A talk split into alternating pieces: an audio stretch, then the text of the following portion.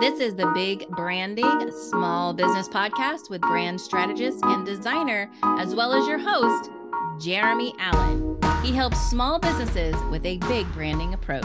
Welcome to this week's episode of Big Branding Small Business. And to keep up to date with all the episodes that are released, then hit that subscribe button. And if you've already hit that subscribe button, then thank you. One of the things I love about doing this podcast and doing brand strategy for small businesses is that I get to take very complex issues and hopefully break them down into the simplest form of understanding. That's what branding is all about in the first place is really taking the complex and making it relatable and understandable and easy to digest. Now, I've gone over things such as brand identity. What is brand identity? What is branding? What's the difference between brand strategy and brand design? And what is the difference between brand and branding? Because a lot of times those terms get confused and some people think they're the same thing. So, if you haven't had a chance to listen to some of the past episodes, I go over those topics in depth, uh, probably more than once in more than one episode. This week's episode is honestly no different. I was in a discussion with some of my marketing team, and being part of a bigger brand, uh, my W 2 job, we're dealing with a multi million dollar brand on a daily basis. And one of the things that the leadership looks at when they're dealing with brand refreshes or post brand refreshes is the brand equity. Has the brand equity increased? And so we got into discussion within the marketing team and we were kind of looking at some of the aspects that we would need to pay attention to to help look at the increased brand equity and where we are. Now, the most famous model that you may find out there if you go and Google it is Keller's CBBE model. And I know that sounds like a bunch of gobbledygook, and it kind of is, but ultimately the whole point of this is to help companies develop these brand strategies that they've invested so much time and money into to make sure that they appeal to their customers and their target audiences. It's really a metric or measuring tool to look how your brand is standing up in the eyes of your audience. And one of the components of this is what is referred to as brand resonance. Now, again, branding is the art and act of creating visual and language and things of those natures. But a brand is your reputation. It is what people say about you when you're not in the room. It's basically the relationship a customer has with your brand. It's that emotional connection that a customer feels to a brand and the extent to which they identify with that brand. Brand resonance is really important because it can lead to what you ultimately want to achieve, and that's customer loyalty. And when you have that customer loyalty, and up goes the sales and the positive word of mouth that comes along with that loyalty. This comes from a scholarly article called The Impact of Brand Resonance on Consumer Responses to Brand Promotions. And it's a research article by Byron Sharp and Martin Evans.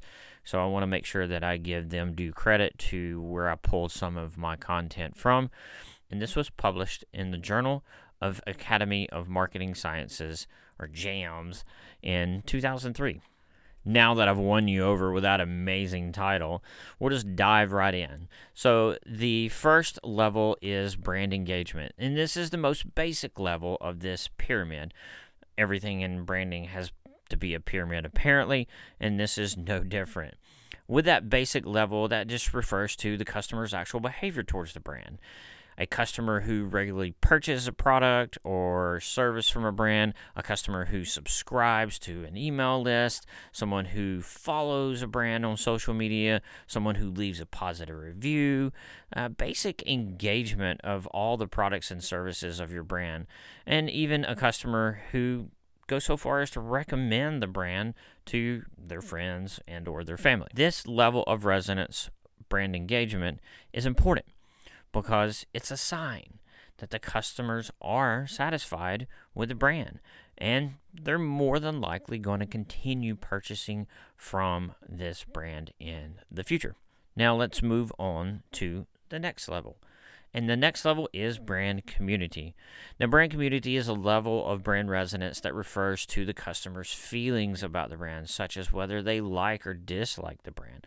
An example of this attitude is a customer who has a positive attitude towards a brand because they believe the brand's products are of a high quality or nature. For example, a customer who always buys Nike shoes because they believe that the shoes are well made and that they're durable, and their attitude towards Nike is mostly positive because of this. Now, this level of resonance is important because it can lead to that next step, that loyalty that we're trying to achieve. And it can lead to a little more increased sales. Customers who have that positive attitude towards that community are more likely to purchase products from that brand and to recommend to others. So, again, with that community aspect, the way they feel, a customer who feels like that this brand is their friend or their confidant, someone they can trust. And that's where that level of trust comes in. A customer who feels like a brand understands them and their needs. They feel like they're there for them, that they get them. Or a customer who feels like the brand shares their values and beliefs. That's why it's important to have strong foundational building blocks such as the mission, the vision, and the values within your company because this is where they can feel that sense of community and alignment a customer who feels like the brand is making a positive impact on the world, not just some type of social justice marketing to band aid onto a brand, but actually live it out, walk it out, and know that this brand is about positive impact in the world. People like brands who are fun and exciting there's got to be something going on that just excites them. Not just play and party all the time, but something that really gets them exciting. This resonance is a very key component for your brand, and it is essential. Let me repeat that. This is essential for any brand that wants to build strong relationships with their customers. And then the next level is where people really get attached, and that's the brand attachment level. Now, imagine a customer who grew up playing with Lego and really has an emotional resonance with Lego, the brand. It's because they have positive memories associated with that brand. The customer may remember playing with the Legos as a child or playing with their siblings or playing with their parents. They may remember building elaborate Lego creations of their own. The, these positive memories can create that deep emotional connection between the customer and the brand. Another example of emotional resonance is a customer who loves the Apple products. I know I'm a huge Apple fan and I have been since 1993.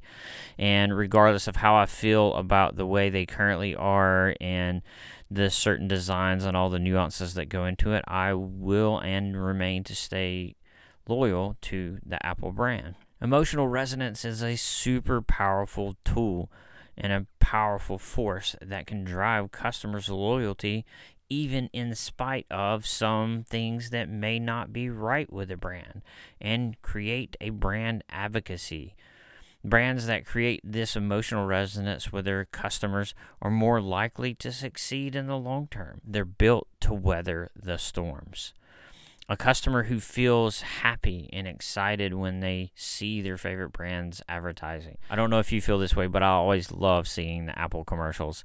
Just the creativity and how that brand can stand the test of time.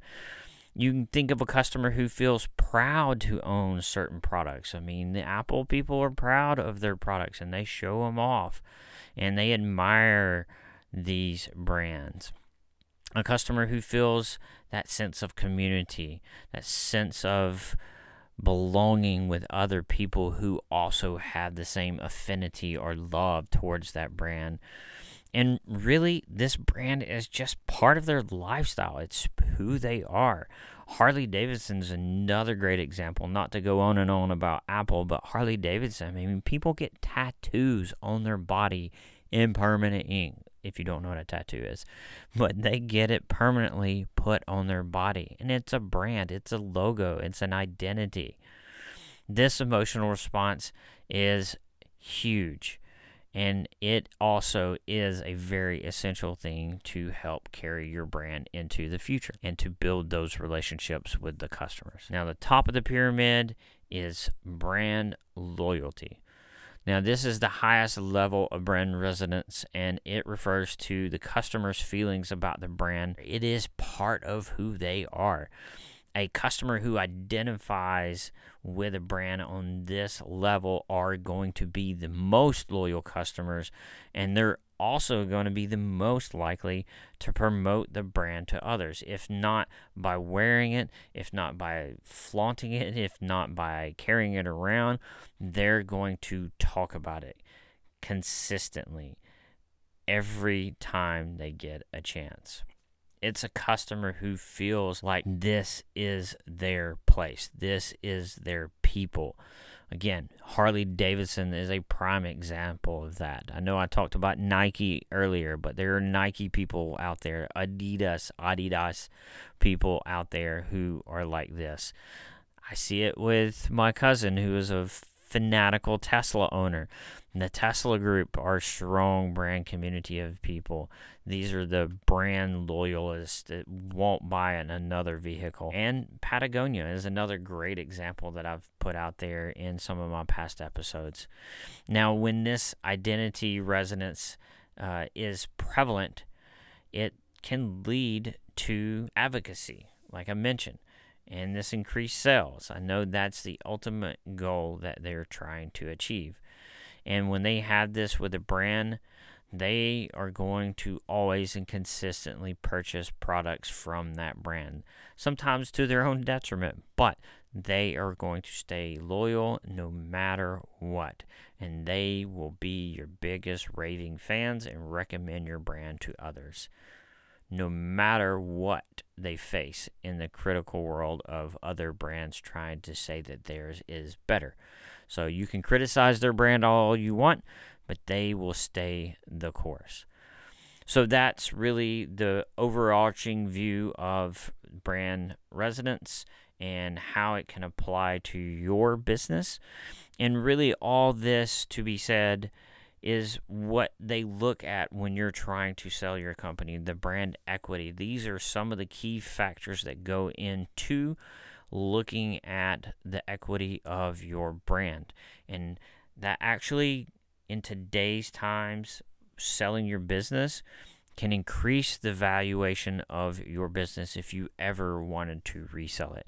So, I cannot stress enough how important it is to look and consider these things for your small business because if you ever plan to sell it, and even if you don't, you want to have those loyal customers. You want to have those raving fans out there. And this is one of the many ways, if not the key way, that you can do it within your business. So I hope you found this episode useful. I hope I broke it down into uh, understandable terms. And if you've got any more questions about this, then feel free to reach out to me uh, on my website at nobsbranding.com. And if you are just dipping your toe into branding for the first time and you're like, where do I even start? I've got a free workshop on my website. Feel free to go and download that. You'll actually receive a podcast episode where I run the workshop with one of my clients and really kind of get a better understanding of how this facilitation goes and how I walk this client through the workshop. Thank you again for joining me on Big Branding Small Business, and we will talk next week. Well, thank you for listening to Big Branding Small Business Podcast with brand strategist and designer Jeremy Allen. He helps small business with big branding approach. And as you heard him say, his website is nobsbranding.com.